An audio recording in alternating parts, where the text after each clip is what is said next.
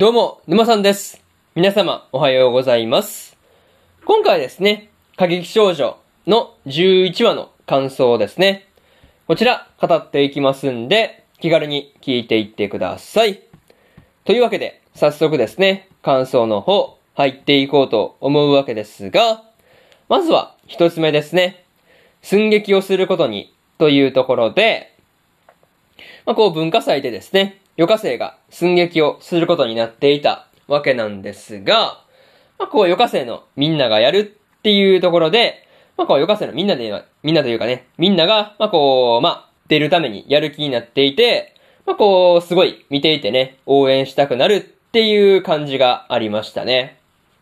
そう、なんかそういうところがあったわけなんですが、またね、こう、寸劇が夏休みの前にやった時と同じ、こう、ロミオとジュリエットであるっていうところに関してはですね、まあ何かしら狙いとか、まあこう意味があったりするのかっていうところですね。なんかドラッグですけど、まあそういった部分が気になったところではあるという話ですね。そう。まあ、あくまで個人的にね、まあ、勝手に推測してるだけなんですけど、なんかそういうところが、ふとふと、まあね、ふと気になったなっていうところで、まあしかもね、こう文化祭の本番にですね、ステージに立てるっていうのは、まあ余課生40人の中でもですね、まあこう4人だけであるっていうところもね、まあこうなかなかこう絞ってくるなっていう感じがすごいしたんですけど、まあこうそもそもね、文化祭のメインは本科生だから、まあ余課生が出れるっていう枠がね、減ってしまうのは仕方がないかなっていう風には思ったりしました。まあね、何よりまあ、そういう風にまあ、なんて言うんだろうね。まあ限られた人数しか行けないってなった方が、みんな頑張るからっていうのもありそうな気がしますけどね。うん。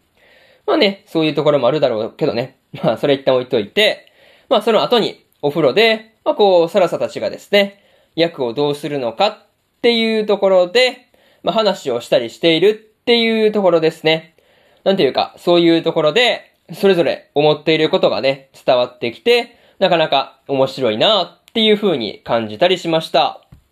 そういうところで、一つ目の感想である、寸劇をすることに、というところ、終わっておきます。でですね、次、二つ目の感想に入っていくわけなんですが、二つ目はですね、役に寄り添うというところで、愛がですね、昔にお母さんから言われた、まあ、こう、役に寄り添うんだっていうその言葉をですね、まあ、こう、サラサに教えていたわけなんですが、まあ、こう、その、まあ、言葉からしてですね、まあ、大女優の名はですね、伊達ではないな、っていうことを感じたりしました。またね、サラサが愛からのアドバイスを受ける前にですね、いろんなこう、ティボルトをね、演じていたわけなんですが、まあこう、よくね、それだけのこう、設定を考えたな、っていうことをね、思ったりはしましたね。そう。いや本当によくあれだけのこう、パターンのティボルトを思いついたな、っていう話ですよね。そう。まあね、そういうところが、まあこう、すごいなっていう話と、まあそもそもですね、サラサが、まあこう、ロミオかティボルトかでね、迷った末にですね、まあこう前に安藤先生からですね、ダメ出しを受けたティボルトの役にリベンジするっていうところですね。まあこれに関しては本当にサラサのこう、まあ、チャレンジ精神のたも、賜物というかね、まあこう、すごい勇気だなっていうことを、まあこう、感じさせられるというか、そういうところがありました。まあ、あとはね、こう、愛が脚本からですね、ティボルトの、まあ、こう、日常を読み取ればいいんじゃないかっていうことをね、言っていたわけなんですが、まあ、こう、実際にその通りに、まあ、こう、サラサがティボルトの役にね、寄り添おうと頑張っているっていうところが、なかなかすごかったなっていうところで、二つ目の感想である、役に寄り添うというところ、終わっておきます。でですね、次、三つ目に入っていくわけなんですが、三つ目はですね、オーディションの始まりというところで、まあこう、ついにですね、オーディションが始まっていたわけなんですが、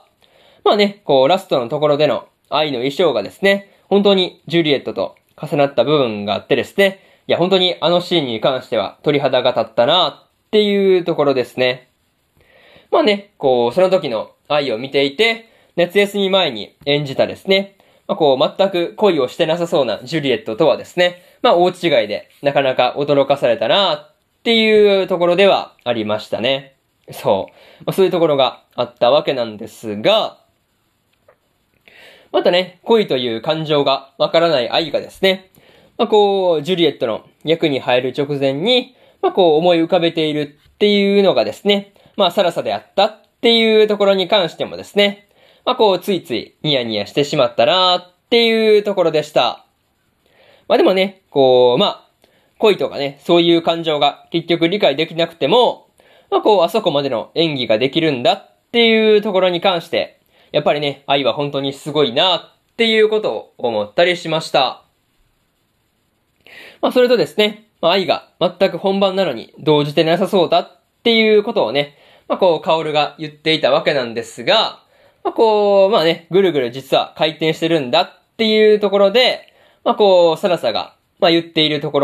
ろですね。まあ、そこに関しては、本当にね、愛のことを理解しているっていう感じで、なかなか微笑ましかったなというところでした。まあ、なかなかね、そういうところが、ま、こう、本当に良かったっていうところで、三つ目の感想である、オーディションの始まりというところ、終わっておきます。でですね、最後にというパートに入っていくんですが、今回ですね、文化祭の寸劇に向けてのオーディションがですね、まあ、こう、始まっていたわけなんですが、まあ、こう、愛のジュリエットはですね、凄すぎて、いやー、ま、本当にこれでも買ってくらい鳥肌が立ったなっていうところではありましたね。またね、こう、次は、綾子のジュリエットと沢のティボルトにですね、注目しておきたいところではあるんですが、まあ、これがどうなるのかっていうところが、今から楽しみになってきたところではありますね。まあね、それと、サラサのティボルトがですね、夏休み前とはどう変化しているのかっていうところにもですね、まあ注目しておきたいというところで、今から楽しみで仕方がないところではあるという話ですね。まあ、とりあえず、オーディションで、まあ4人ね、誰が選ばれるのかっていうところで、そこが次回の見どころになりそうな感じで、すごい楽しみだというところで、今回の過激少女の第11話の感想ですね。こちら、終わっておきます。でですね、今までにも1話から10話の感想はですね、それぞれ過去の放送で語ってますんで、よかったら過去の放送もね、合わせて聞いてみてくださいという話と、今日ね、他にも2本更新しておりまして、チートクス氏のスローライフの第10話の感想と、現実主義勇者の王国再建記の11話の感想ですね。この2本更新してますんで、よかったらこっちの2本もね、聞いてみてくださいというところで、まあ、こう、そうですね。あ、明日ですね。明日は3本更新するんですが、女神寮のりょうぼくんの9話の感想と、ハメフラ2期の11話の感想、そしてですね、テンスラ2期の22話の感想ですね。この3本更新しますんで、よかったら明日もですね、ラジオの方聞きに来てもらえると、ものすごく嬉しいですというところで、本日3本目のラジオの方終わっておきます。以上、沼さんでした。それでは次回の放送でお会いしましょう。それじゃあまたねバイバイ